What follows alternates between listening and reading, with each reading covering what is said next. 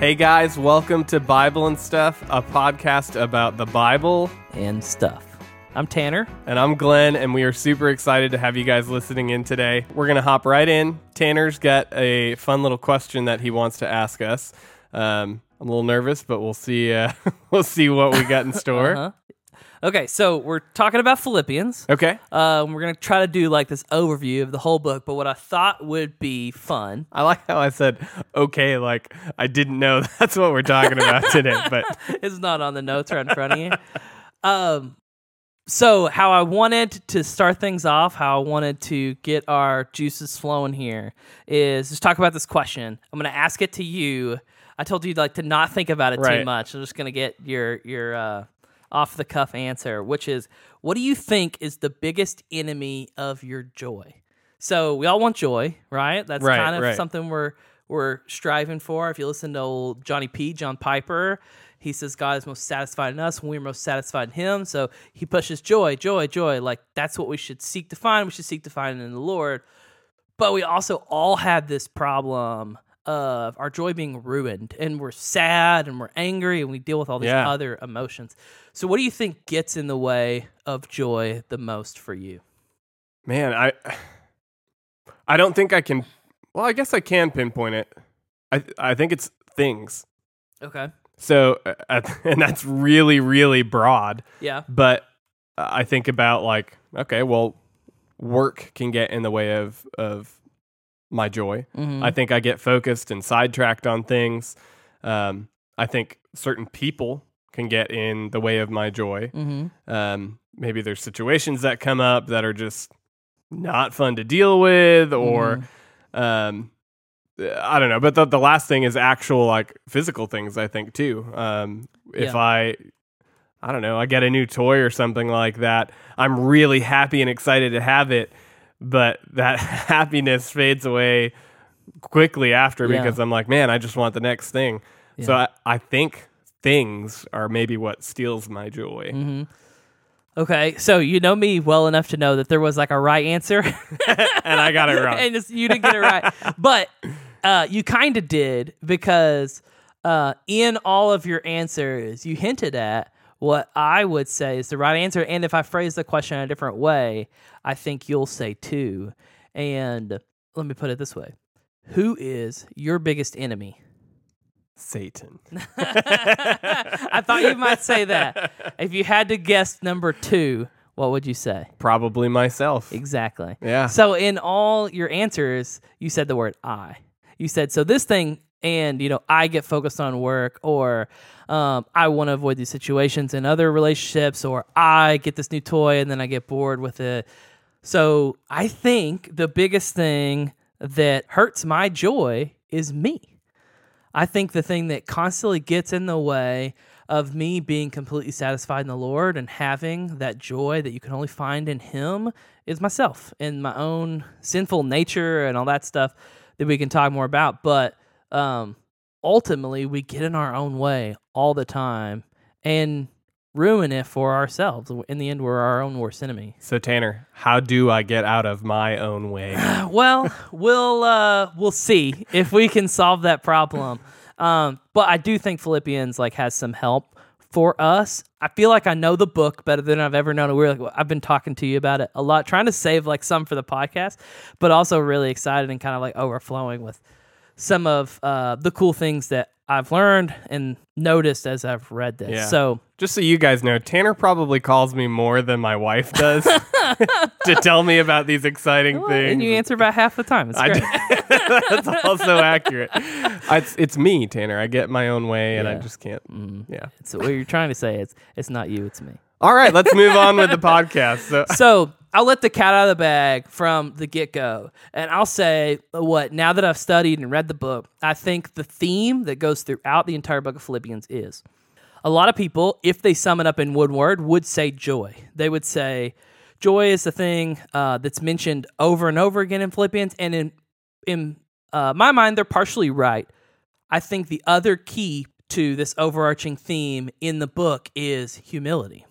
And specifically, you get to joy through humility. So can we, and maybe we're going to talk about this a little bit later, but can we maybe unpack that word a little bit? Because I think it can be uh, misconstrued sometimes. Mm-hmm. So when you say humility, what does that mean to you? So it may be helpful, like we were talking about getting in our own way. And humility, I might say this in a way that's a little clunky, but uh, it's it's being more selfless, right? It's getting rid of more of yourself that, that rolls around in your head and worrying about your own interests and desires and you know anxieties and it's moving that out of the way and starting to think more about God and more about other people. So yeah, it's just there's a C.S. Lewis quote that gets quoted really often is humility is not thinking less of yourself. It's not saying like, "Oh, I'm I'm worthless" or whatever. It's just thinking of yourself less. Yeah, and I, uh, hearing you say that, I think that that clarifies what that word means because I think too often we hear, "Oh, oh man, I was so humiliated. I did this."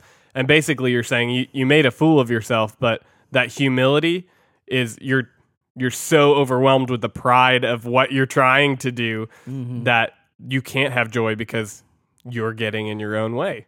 Yeah, and I think you hit it at the beginning of what you're saying there is like a lot of times uh, humility gets misconstrued as like this false humility that we feel like when someone compl like we're both in the worship band. When someone says like hey it was a really good set today. Like y'all did a great job. Like that thing inside you that goes like oh well, you know thing it's, it was fine. You know what I mean? Like that's not humility. I think we like to think it is but that's really kind of a false humility humility is not, you know, discounting things that you did or whatever. It is, yeah, getting out of your own way by focusing on on others. I like it. All right, so let's go ahead and talk about Philippians now. Um, we know what our major theme is going to be here the idea of, of joy through humility. Um, how are we going to learn that? Who are we talking about here? Uh, who's trying to tell us this? Uh, give us the rundown on Philippians. If we start at the beginning, um, we know we're in a letter called Philippians. It's called that because Paul is writing to the church at Philippi, known collectively as the Philippians. Um, and Paul himself is actually in prison in Rome as he's writing. And so, kind of the uh, impetus I don't know if I'm using that word correctly, but I'm going to use it anyway. Kind of the impetus, the reason he starts the letter is the Philippians had sent a guy named Epaphroditus to help serve Paul and bring gifts to Paul while he was in this affliction in prison. And so Paul is at the beginning writing them a letter back to say, hey, like, thanks. Like, I appreciate this. Like, you guys have always cared about me. Like you see in verse 1 5, Paul says, um, We've had a partnership from the first day until now. That's Paul's way of saying, like, we go way back. Like, you have always supported me um, since the beginning. And I appreciate that. And I appreciate what you've done for me here in prison. And of course, he doesn't miss the opportunity to also tell them what's on his mind. Yeah. Yeah, and I, I we're gonna get into this a little bit more. I, it was kind of funny. I'm trying to to think of everything from a perspective of, you know, like like I haven't read this before. We haven't talked about this before. Mm-hmm. It's it's going to be interesting to somebody who maybe who's never really thought about Philippians, who's writing it and stuff, to be hearing us say like, "Oh yeah, we're going to talk about this guy in jail who's going to be giving us all this advice and forethought on humility and joy."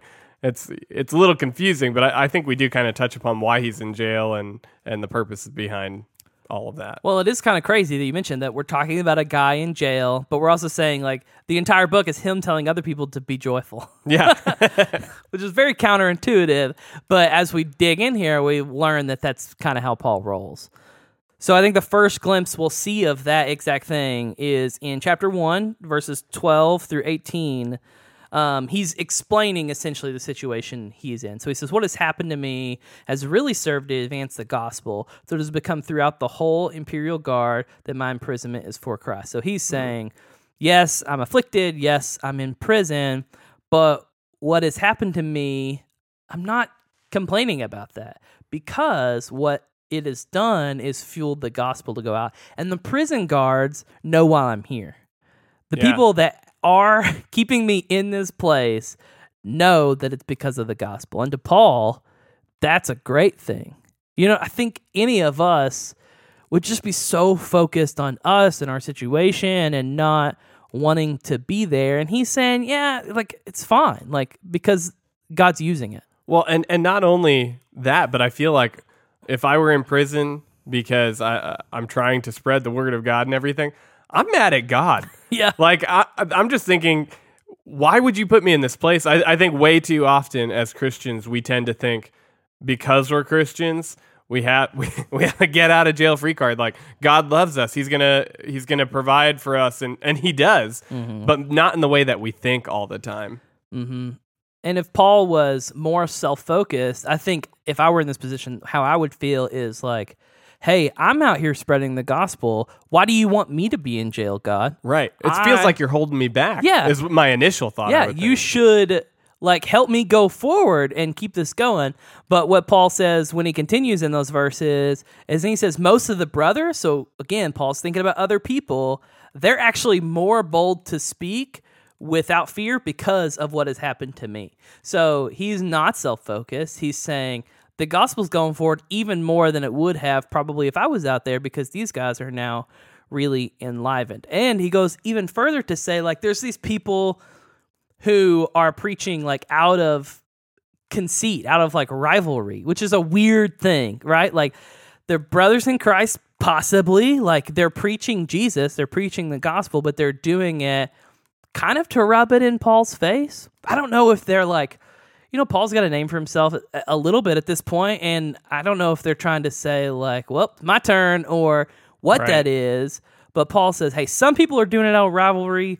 Some people are doing it um, alongside me in support, and because they are brothers in Christ with me, and they want to serve this gospel. But either way, they're talking about Jesus, and in that I have joy. In that I'm rejoicing. yeah so this uh this all kind of brings us to i feel like one of the more popular scripture verses that uh, i don't know that christians know Yeah, in the whole Bible. It's, but but but especially like in Philippians, we're going to come to two biggies that it probably most people have heard. And this is the lesser of the two, um, but it's still definitely one that I don't know. It's on some T-shirts, maybe it's on some coffee mugs, which usually means it's not interpreted correctly. it may but- be out of context. Um, but what's really interesting is so to live is Christ, to die is gain. We hear that a lot. That's uh 121. But what's interesting when you actually are in this book and you're carefully following the narrative, what you see is it's really Paul playing out the two things that could happen to him. He's not, he is, he's Paul. So he is kind of pontificating and saying all these grand things, but he's also in a very simple way just saying, like, hey, I'm in jail, clearly. We're, we've discussed that. So two things could happen. I could either stay in here until I die, or they kill me before they let me out, or I could go free. And he's saying, okay, let's think about those two options. To live, to go free, that's Christ. To die, if they kill me, that's gain. And Paul reinforces again this humility that he's found in Christ when he says, My desire is to depart. if it were up to me, I would rather die. I mean, let's just pause right there. Like, do you not have those days where you're like, Jesus, Take come. me now. Can this please all be over? And and like he's right. Like to be gone from here and to be present with Christ is better. And even to take that a step further, I don't even think he's saying it the same way we're saying Yeah. it when we do that. Just to clarify, Mhm. I, he's being legitimate. If if he were if we were to die today and go to Jesus, that is so much better than anything that we could experience here. Yeah, for for us personally, that would be better. But of course, Paul says, if I remain in the flesh, that's more necessary for you guys. So I would love to die and go see Jesus, and we could hug it out and you know experience heaven, whatever that's like. Or I could stay here. I could continue to advance the gospel. I could continue to talk to you guys. He's hoping, he says in this book, to visit the Philippians and see them and encourage them. And that would be better for them. And so, because of that, he says, I'm convinced. I know that I'm going to remain and I'm going to continue with you guys. for your progress and your joy. Yeah, and that that's just like that's such a good message. And I think I mean I hope we're we're never quite in the same predicament that he's in, but mm-hmm. I do hope that in times of struggle where maybe I am I don't know, in a spot where I'm being persecuted or I'm in an area where I'm just I am low, it can be for the benefit of others. And I see it that way. You know? It, yeah. Well, normally when we're experiencing hardship, it drives us inward. And uh, I think there's a lot to learn from Paul, even though he's in the midst of this thing. He's not thinking about himself. And I, don't, I can't help but think that practicing that would make what the things I deal with not as bad. You know what I mean? Not I- feel so overwhelmed. Yeah. I don't think I know. I know that's what it would be. Yeah. I mean, we we talk about it all the time at home. Like we struggle so much sometimes to give up our own ways and just trust that what God has in store is is better. Mm-hmm. And Paul is doing that just willingly. hmm Yeah, we just want to control Yeah. what's going on. And it's funny to me that like even though Paul says like, "Hey, I'm convinced that I'm going to continue on," he really just has that faith in the Lord that it's going to happen. He's not really doing anything to ensure that. He's not trying to manipulate. He's not trying to reason with people. He's just there. He's continuing to preach the gospel. He's writing letters to his friends in Philippi, and he has faith in the Lord that what the Lord wants is what's going to happen. And he thinks that's what the Lord wants is for me to continue and help bring more joy and more help and more comfort to you guys. So, uh, this is all a long play for Paul. He is starting to build his point. As we can see, we already have seen this theme kind of like arise and, and be um, the big topic of discussion in his letter.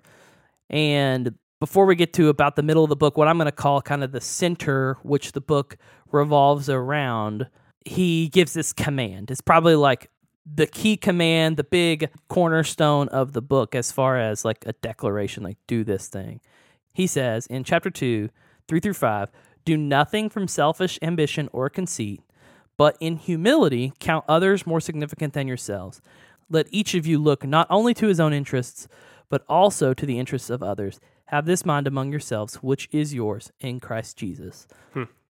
So he's kind of giving away his secret sauce here. And he's also, as we kind of talked about, putting this onto them now. Like he has laid out what he's doing, and he's, again, telling the Philippians what's on his mind and say, you guys Yeah. should be doing this. Yeah. And they probably are to some extent, but he's encouraging them and he's challenging them. Don't be selfish. Be more selfless. Be more humble. And you can do that through Christ. Well, this is awesome stuff so far. Um, we're going to take a break, uh, but when we get back, Tanner, what are we going to be talking about? Well, like I was just alluding to, uh, we're actually coming up on the middle of this book. I think the the piece that everything revolves around, which is this poem that shows how Jesus lived out this value of humility. Glenn, Tanner. Did you know that you can actually hear or read the backstory of Philippians in the Bible? No. but yes. yeah, it's in Acts 16, and we didn't have time to cover it on today's episode, but we're writing about it. No way. Yeah. Tanner, where can I read that if I want to know? you can see it at bibleandstuff.com. Excellent.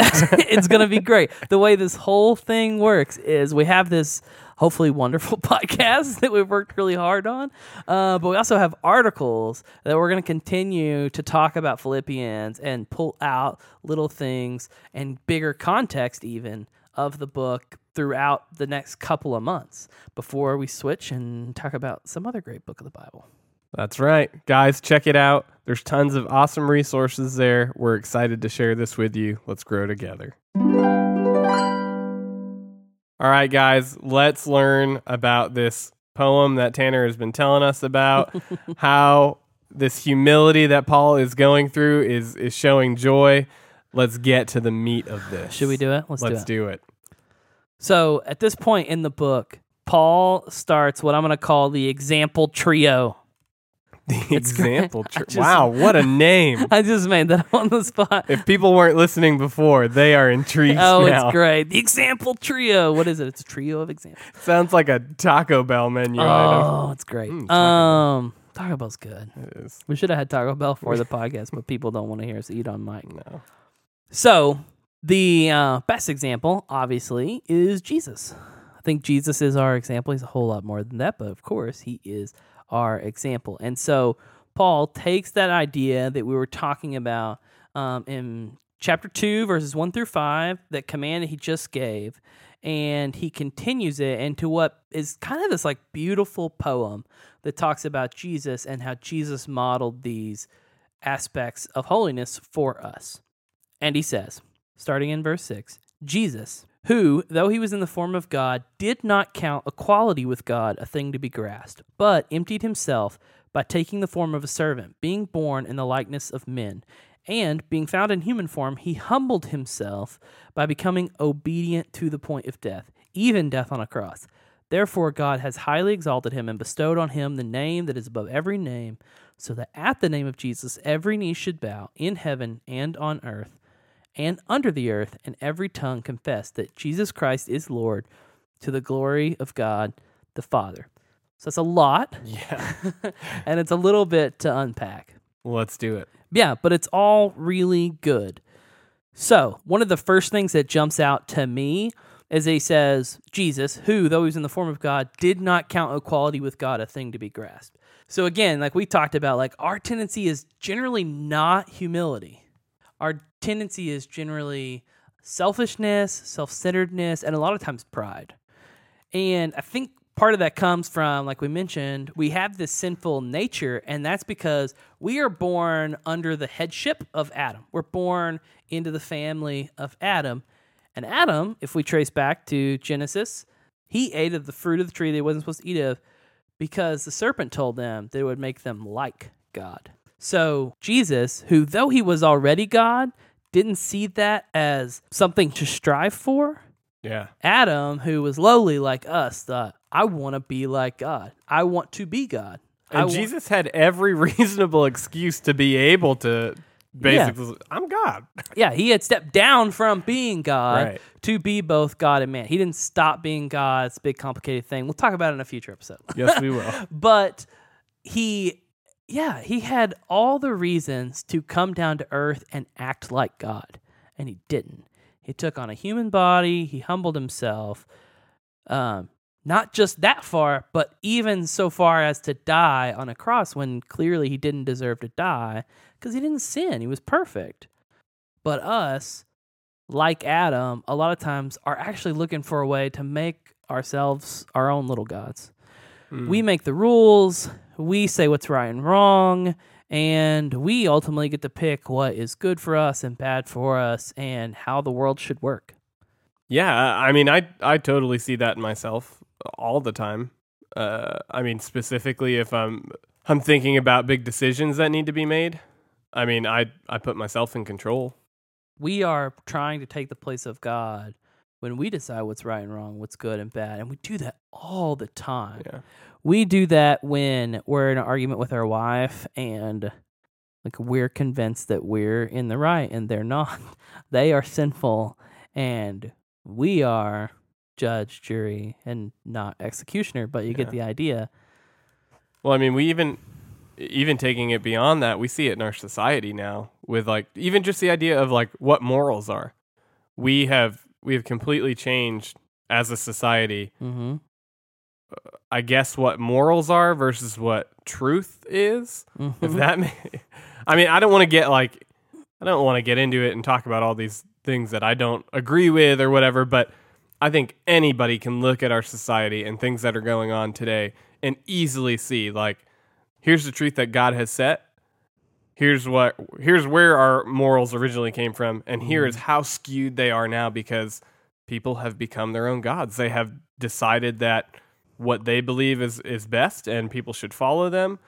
And yeah, Yeah, I mean, we're so we're definitely not a, a political podcast, but Uh, and I'm I'm certainly not one to wave the flag of like we're a Christian country that was founded on the Bible and like why don't we look to the Bible about what's right and wrong?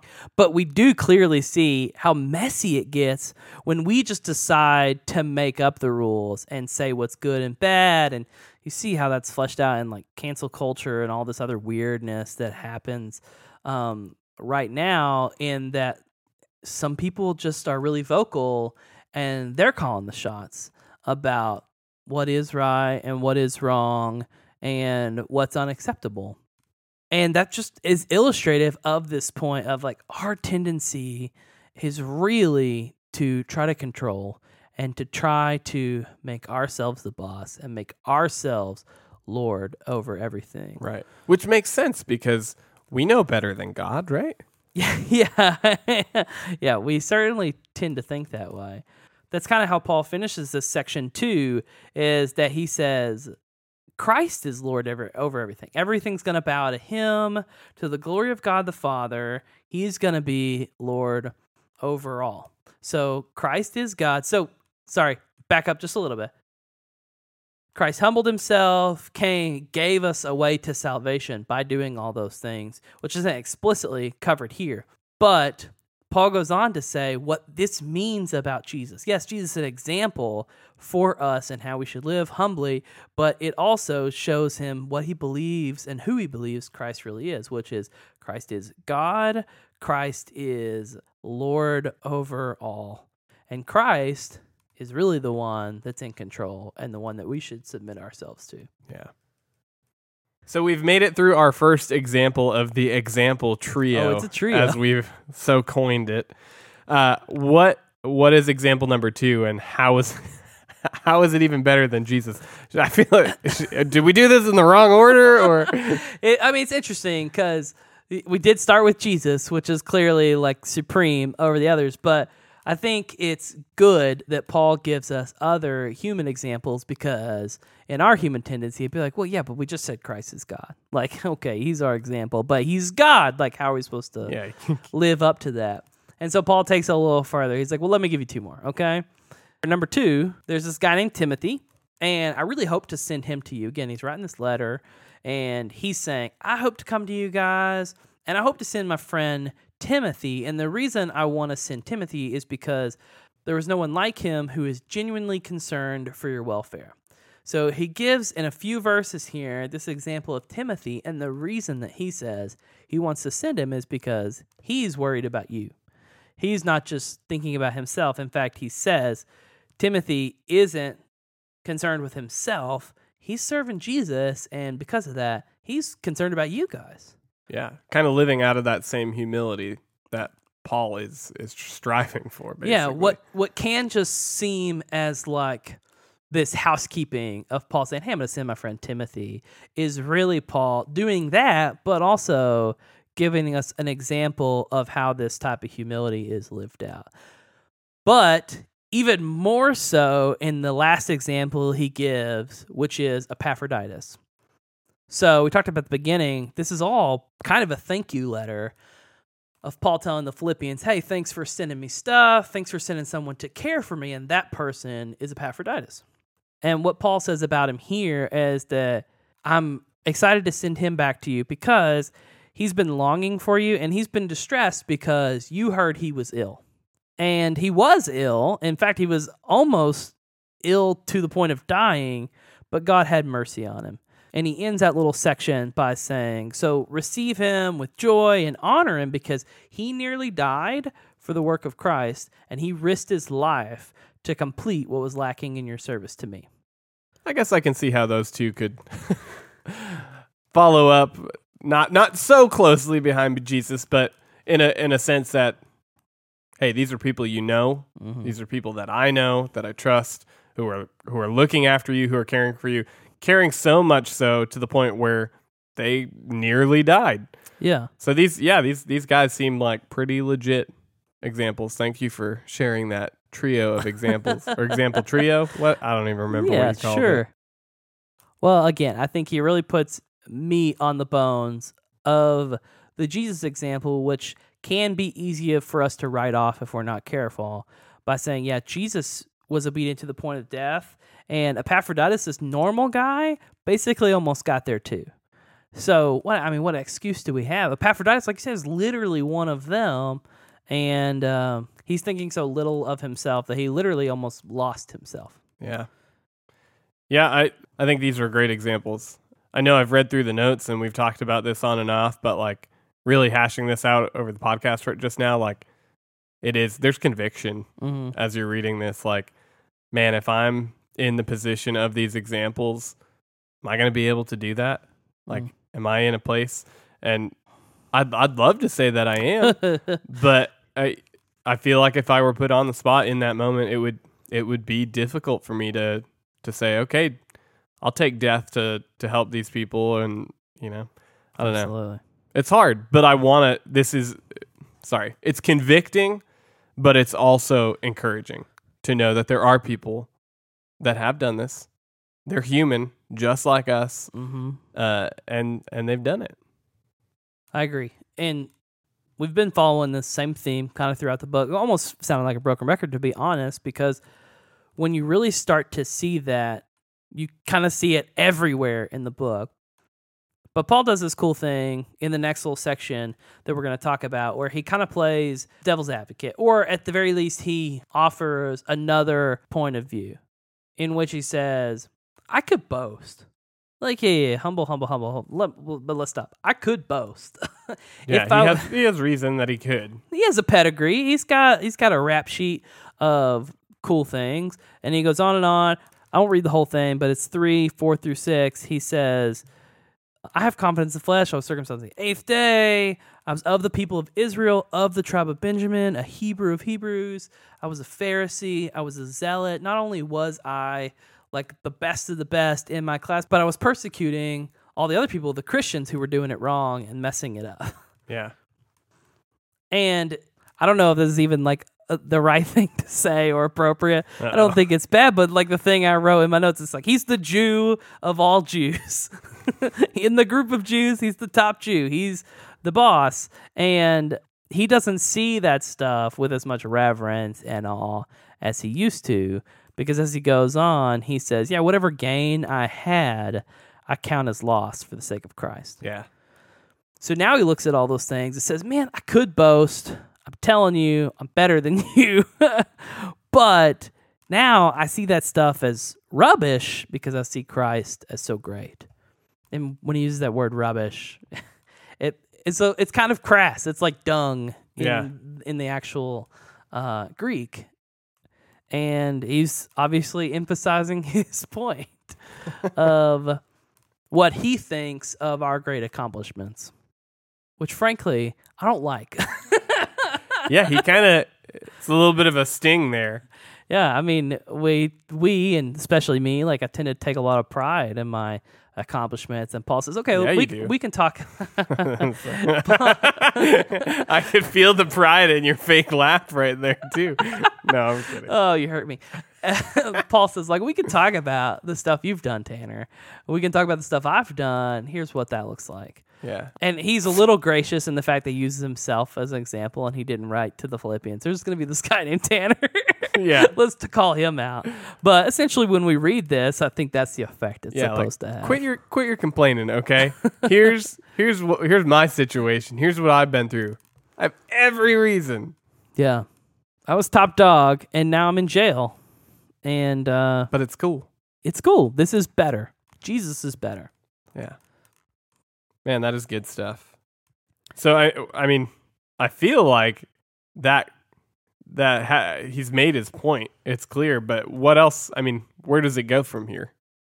So, a couple things as we continue to reverberate out from that center poem of the book, as he kind of comes to a conclusion, he gives one more command, which he says, Rejoice in the Lord always. So, he's built up humility, humility, humility, humility. Now, rejoice.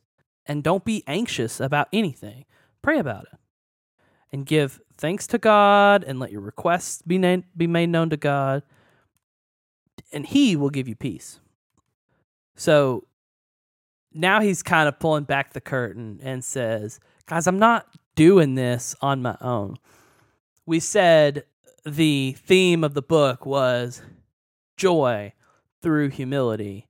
But that humility, if we were to continue that into a, a fuller thought, is found in Christ.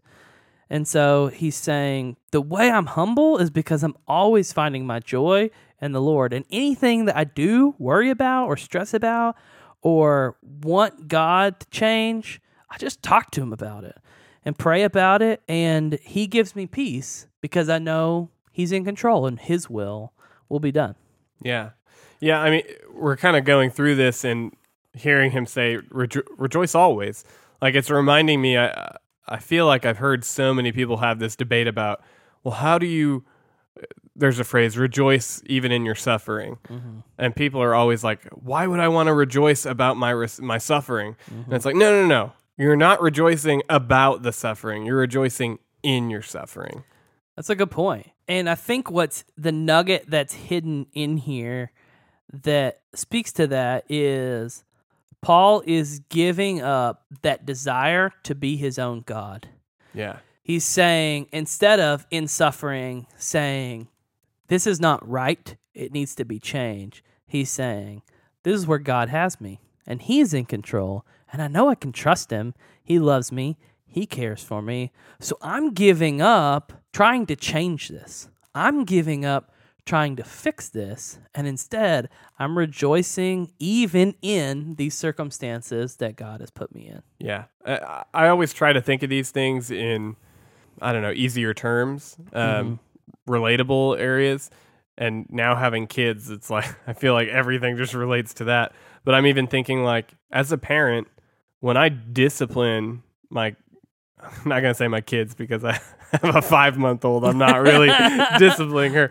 But when I discipline my son, I mean, I'm not doing it just to to be angry or like there's reason behind it. Uh, it's for him to be able to learn, and I know as he grows, he'll eventually kind of learn like, yeah, I screwed up and I'm I'm being punished or being disciplined for this because I screwed up, and my dad is only doing this because he loves me. He wants me to learn, mm-hmm. and that is. uh, It's probably going to take a while for him to learn that. It took me a while to learn that, but Yeah. I, I think that is what our relationship with God needs to be like. Mm-hmm. Even in those times, not that He is necessarily punishing us or, or anything, but in those moments where we're struggling, we know God still has our back. He loves us, and we're not in this alone. Mm-hmm. Uh, for clarity's sake, and like you said, you're not saying this. Suffering is not always equal to God disciplining us or whatever. But yeah, just knowing that it's there for a reason. And I think the the struggle for me is to realize that when I pray to God in those times of suffering or those downs or those struggles, like not necessarily asking for it to change. Yeah. Like Yeah, that's, that's so hard. And Paul's saying, rejoice in those things. Uh, Like, gosh, I don't I don't know how to do it yet. But I'm trying to figure it out. And I'm trying to be able to set in those things and hopefully be open to what God is trying to show me in them. Yeah. Everything Paul's saying is just resonating. Mm-hmm. I mean, I, I'm feeling all of this. Yeah, I actually, here, here I go relating again. One of my favorite shows was if you Lost. talk about Lost, I knew it would come up. and uh, I think I'm pretty sure I've told you this before, Probably. but uh, there's there's an episode where there's this junkie who has been stuck on an island without his drugs, and he's starting to get kind of worked up, and he finally found his his stash, um, but this guy John has been keeping it from him to help him Okay. and they've knowingly talked about it and all this stuff. And so Charlie uh, is finally to the point where he's like about to break down. And he's like, I need my drugs. And so John gives him this great example. And he walks over to this tree where there just happens to be a cocoon. And he's talking about this particular uh, moth who's inside this cocoon. And right now he is struggling and fighting to break his way through the cocoon to get out. And John says, "You know, I could I could go in right now and just cut this open and let him out and be free. But if he doesn't go through the struggling and fighting to get out of that cocoon, Mm. he doesn't have the strength to survive. It's Gotcha. it's all part of the process. And so I'm thinking about this now, and you're talking about like praying to God, like just get me out of this. Mm-hmm. Well, maybe we're in it because we need to grow. We need to learn. Like these struggles are are what make us who we are as we grow. And um, I'm not saying that God is always putting us into those positions per se, but. He's not always going to pull us out of them right away because Mhm. we need we need to learn. Yeah, well, I was gonna make the point you just made, which is like he's not always causing them, but in like Romans, he says he works all things to the good of those who love them. So like even if we're in a bad situation that's just caused by sin, not because the Lord was like this horrible thing's gonna happen to you, God is gonna use that for good. Yeah. Good stuff. All right, so we've kind of reached the end of Philippians. I think there's a couple verses left. How how does Paul kind of wrap up this whole letter to the Philippians and how does it apply to us? Well, we are coming to the next big coffee cup verse, or uh, maybe like a basketball shirt. Um, like maybe this like goes like your high school sports team, if you were a Christian, like almost wrote this inevitably wrote this on something. And maybe the second most quoted verse or known verse besides John 3 John three sixteen, which is Philippians four thirteen, like the cat's out of the bag. You probably already know. But the key there is context, and not only are we going to read a couple verses around that, but also like we now have seen what Paul is talking about through this entire book. And so in Philippians four eleven, Paul says, "Not that I'm speaking of being in need, for I've learned in whatever situation I am to be content. I know how to be brought low. I know how to abound." In any and every circumstance, I have learned the secret of facing plenty and hunger, abundance and need. I can do all things through him who strengthens me. So we see how Paul is applying these ideas that he's talking about in his own life, not just in his current situation, but how he's done it in the past, how he's going to continue to do it in the future. He's going to face everything through Christ and through looking to Christ for his strength, which is kind of what we just talked about. It is really hard, but is kind of all of the Christian life is realizing that we are weak and that he is strong and we have to look to him for that strength. Yeah, and it has taken me so long to learn that. Uh, my entire upbringing in my Christian faith, I always, even though I had heard it so many times, it's not about your work, it's not about your work. I always pointed it back to that. I always thought, I am not good enough. I'm not a good enough Christian. I'm not a good enough Christian. I'm not a good mm. enough Christian. And that's not the point. The point is, you will never be good enough, Yeah. but Jesus was. Yeah, And or Paul gets that. or even if you're really type A like Paul was and you do Yeah. all the things Christ uh, you know the Bible or or church or whatever has asked of you still not good enough. Yeah. and and Christ is good enough. In fact, Christ did come and do all those things, and then he gave it up because he loved us. And so what I- what I wrote down here, uh, it sounded really good in my notes. We'll see if it sounds as good out loud. Was Paul has had a lot and he's had a little, but he's always had Christ. So the common denominator in every situation is Jesus, and that's how he does it. That's how he makes it through. That's how he has joy through humility because it's in Christ. And there it is, folks. That's it. We just put a bow on it. yeah, we did. And uh, like if you haven't already guessed, it's kind of like what we hope to do at the end of these podcasts is to take the big idea and say, okay, it's in your lap now. So now we have something that we've thought about, we've talked about, we've worked out, and now it's yours, and you get to do with it um, whatever you will, and and hopefully um, it helps. Hopefully it challenges you, and hopefully, yeah, it, it changes some things for the better. Well, guys, hopefully you have enjoyed listening to this podcast as much as we have enjoyed working through it and, It's and been a good making one. it. Yeah, this was great. We're, we're really excited about some of the uh, upcoming podcasts and uh, content that we have coming out. Uh, we hope that you'll stick around and listen to more. But yeah, we're excited to have you on with us. We'll see you again next week.